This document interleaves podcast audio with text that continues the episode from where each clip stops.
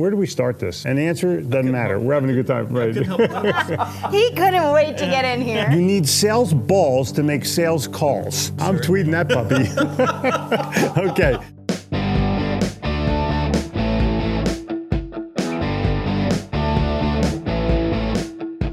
Welcome to the Sell or Die podcast. We're your hosts, Jeffrey And Jen Gitomer. I'm the author of The Little Red Book of Selling and 15 other best selling books, and the creator of the Seven Figure Sales Formula program. I grew up in Philadelphia, sold in New York City, but was smart enough to move to Charlotte, North Carolina. And I'm the author of Sales in the New York Minute and creator of Breakthrough Business Babe Community. Fun fact I'm obsessed with our dogs and consider them humans. If you have a dog, you know exactly what I'm talking about. Sell or Die is for sales professionals, salespeople, sales managers, entrepreneurs, and business owners who want to sell more at full price, earn loyalty, and have an unlimited stream of referrals. Every single episode is going to give you real world, easy to implement solutions so that you can get your calls returned, your proposals read and acted on, all while creating relationships that you can take all the way to the bank. It's time to sell or die.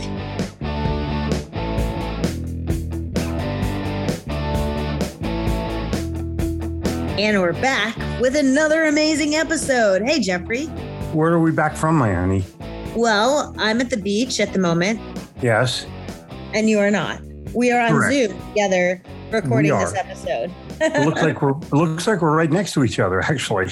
I know, I know. But tomorrow we will be united in Cool. person. I can't wait. I know, me too. Um, so I want to talk about something that I never talk about. Ever? Well, very rarely. I sold for three years in New York City.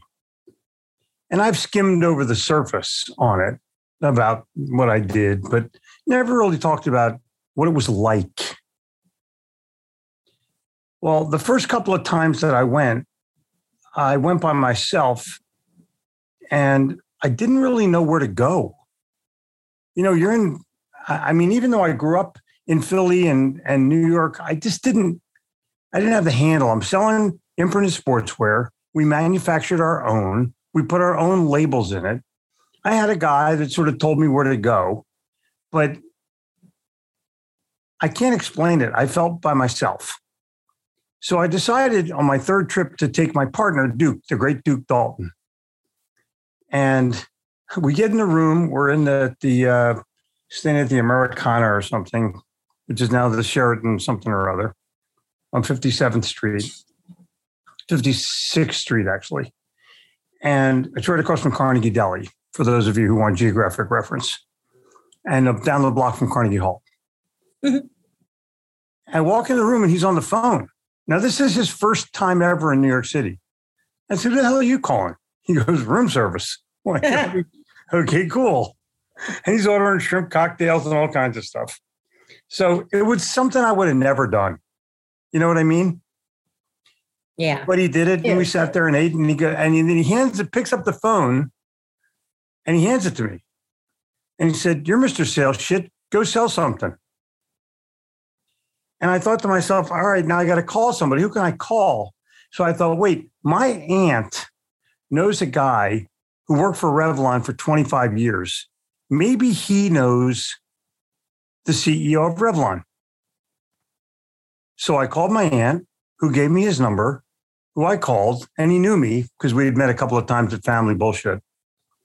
And I called the CEO of Revlon and I got him on the phone in one ring. My God. Kind of on a dare. I mean, Huh? like, Literally on a dare. Okay, on a dare. But the fact is, I wasn't by myself. Now, a lot of salespeople are out there and they feel alone. I'll tell you the rest of the story in a little bit. But you don't need to feel alone. You have somebody with you all the time, or I can be with you. Technology has advanced to a point where when I was selling in New York City, you had to go back to your room to make a phone call. Just keep that in mind, okay? Or go into a Mhm. phone booth and look like Superman. And it was one of those things that just clicked because I had someone with me.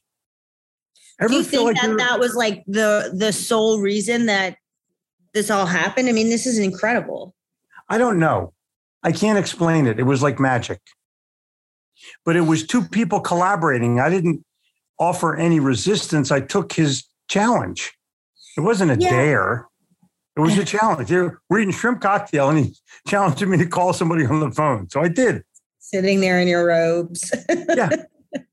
So I I think there's an energy when someone else is in it with you, when you don't feel like you're all alone. Like there's talk of the solopreneur feeling like they're out on this island all alone.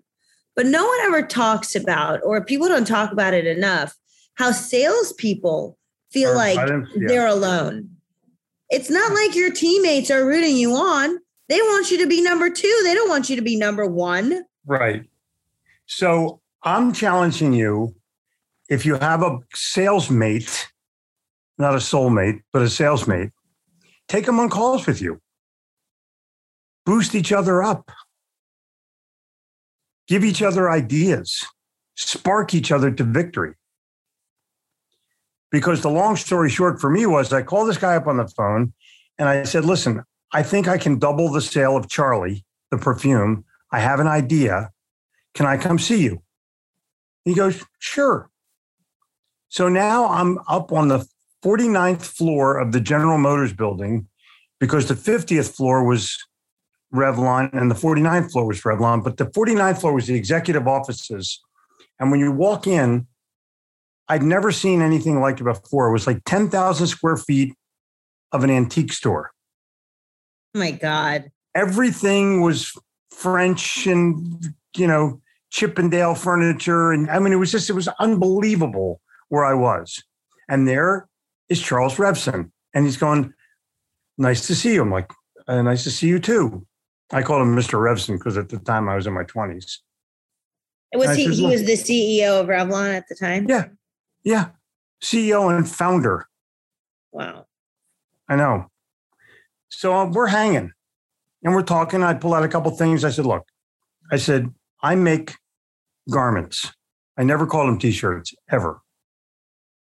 And I make them to your spec. So if you'll allow me to make the Charlie shirt, we can do a two for one special and you get a shirt for five bucks. You'll make money on the shirt and you'll double the sale of your product. And he said, Let me introduce you to somebody. and he takes me upstairs to this guy. And I'm not going to mention any names because he may still be alive. But I walk into this guy's office, and Mr. Revson says, This guy makes sense. Listen to him. Whoa. And walked out. So here I am with this guy. And by the time I walked out, and I won't go through the whole pitch because it's in my five best sales, by the way. I think it's in my five best sales. I'm not really sure. I think it is. It is. It is. It is? Okay. Yeah, yeah, yeah. And five, yes, five best sales is a program we have in the Insiders Club for those yeah. that are. You like, can find out. yeah, about? It's pretty classic. But anyway, I walk out with an order for about $120,000. In what year was this? 1972. It was worth to be worth a million bucks today easy. And I just put myself in a position where I was not by myself. I had an idea. I'm in New York and I have New York balls, so it's easy to do. I had a connection. I used the connection. The connection came through, and I just was myself, totally myself. And for the rest of the story, when the guy said, Why should I, I buy from you? And he showed me a pile of shirts behind him. Don't tell him, Jeffrey. It's such a good story. I know.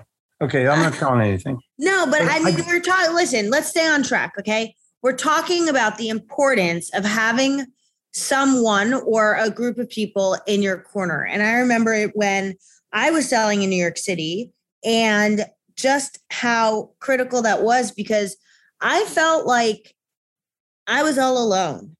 Mm-hmm. I didn't um, I'm sure my boss meant well, but I think he wanted to throw me into the fire and um and you know see me succeed, I guess. Um, or fail. Either one. But it wasn't like he was coming with me on sales calls. And Which he could have done. Sure, he could have, but he But didn't. Let me let me go back and throw that metaphor at you. When you throw salespeople into the fire, they burn. And the burnout rate is probably somewhere over 74%. Most can't hack it. Now, maybe the boss wants to keep that 25%, but I can promise you the cost of lost of half your sales force when you turn them over is absurdly high and it appears on no profit and loss sheet. Yeah, it's no bueno. No bueno. So Yeah. anyway, what I realized was because I was the one of the only salespeople who was based in the same city as the corporate office, I found myself going into the corporate office more than I really needed to as a salesperson, simply because I wanted the connection with other people who knew what I was selling and knew what I was, you know, up against or going through or what the world was. But, you know, I was the only salesperson who had that ability because I was the only one really based here. Everyone else was based all over the country. And so they came one or two times a year and they would call me to be like, hey, what's going on in corporate? Like, are our jobs Right. safe? Company growing? What do you think's going on? Like, people didn't feel like they knew because there was, you know, this this disconnect when you're out there alone.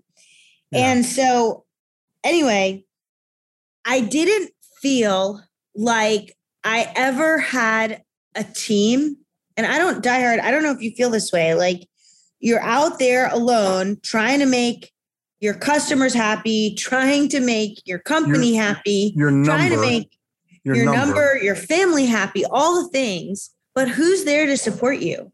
And for me, I found a group in New York City, like a networking group.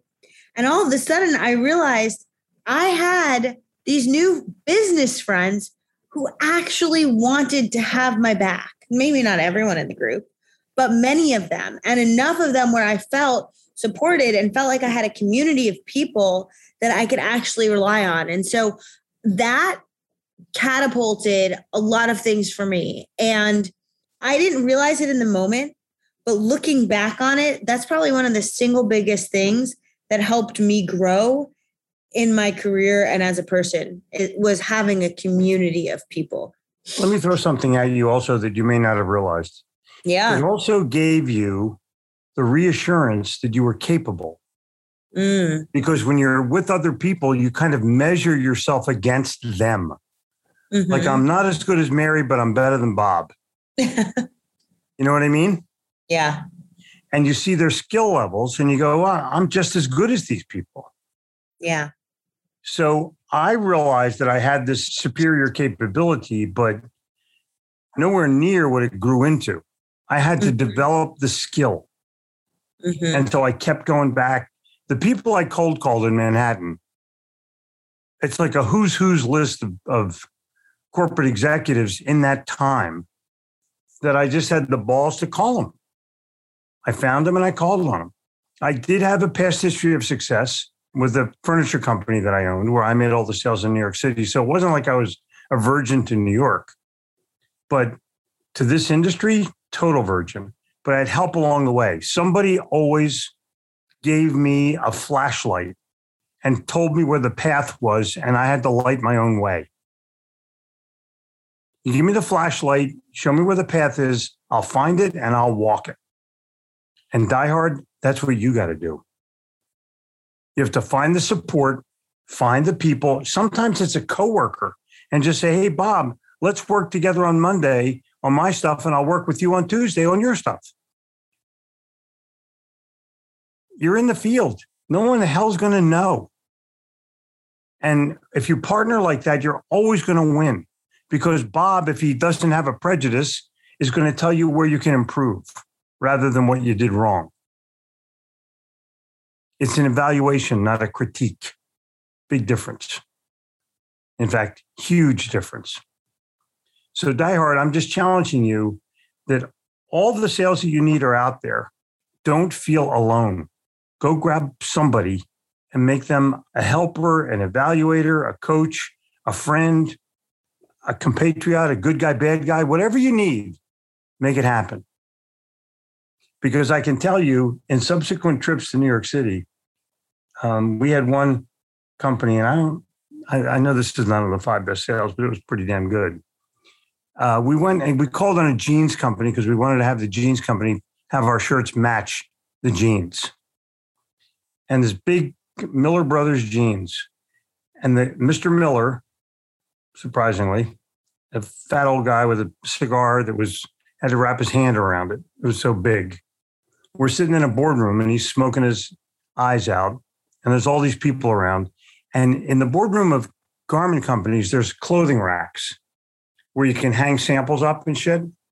So I brought about 25 samples of our best work. And I brought my partner with me, Duke. And this time, Duke sat there and he didn't say a word.